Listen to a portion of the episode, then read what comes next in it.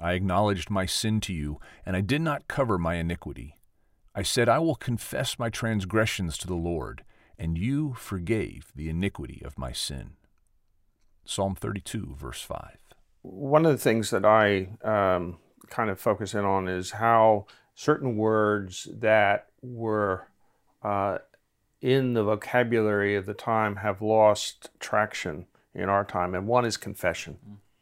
Uh, we say we're sorry all the time, uh, but confession is much deeper than sorry. Sorry is just a kind of a polite way of saying, "I hope I didn't inconvenience you," and really, you you really aren't sorry necessarily. It's just a social kind of norm to say it. It's said all the time. Uh, the, you know, when you're walking around New York and you bump into somebody, I'm sorry, I'm sorry, I'm sorry.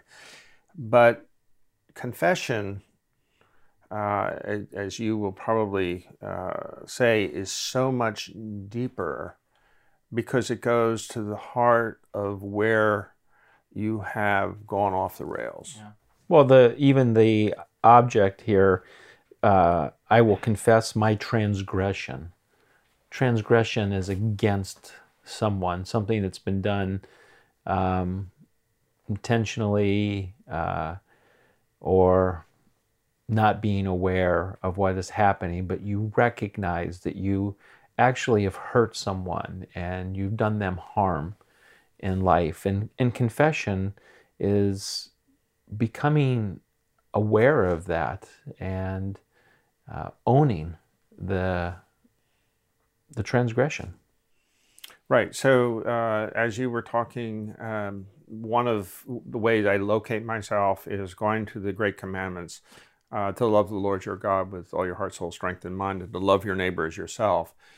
So the question is, who are you sinning against? And when David uh, uh, wrote his confessional psalm, he says to God, Against you have I sinned, against you. And that's something that I think a lot of people are only staying with the neighbor part and forgetting the God card, because they kind of cast, they put that aside. It's so uncomfortable for them because that standard uh, you know, kind of expresses of how far away from God they actually are. Yeah. So they avoid confessing to God, and, uh, but it's easy to confess to your neighbor, relatively speaking. And I guess the opposite could be true of uh, people who have gotten used because uh, faith has become privatized in so many ways. It's something I do in my heart.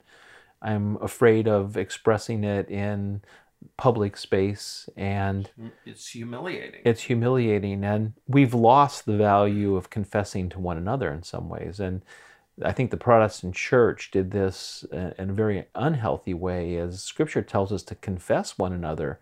You know, there's a releasing of your burden in that space. It's when you verbalize it, what you've done loses power over you. It doesn't have the same echo in your brain.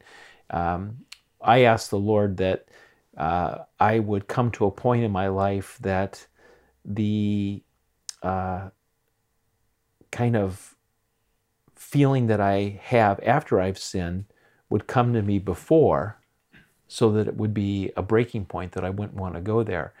But when we do cross over, um, being able to find someone that we address that with, I think makes it much more tangible in life. Um, I can sometimes play with cheap grace with God.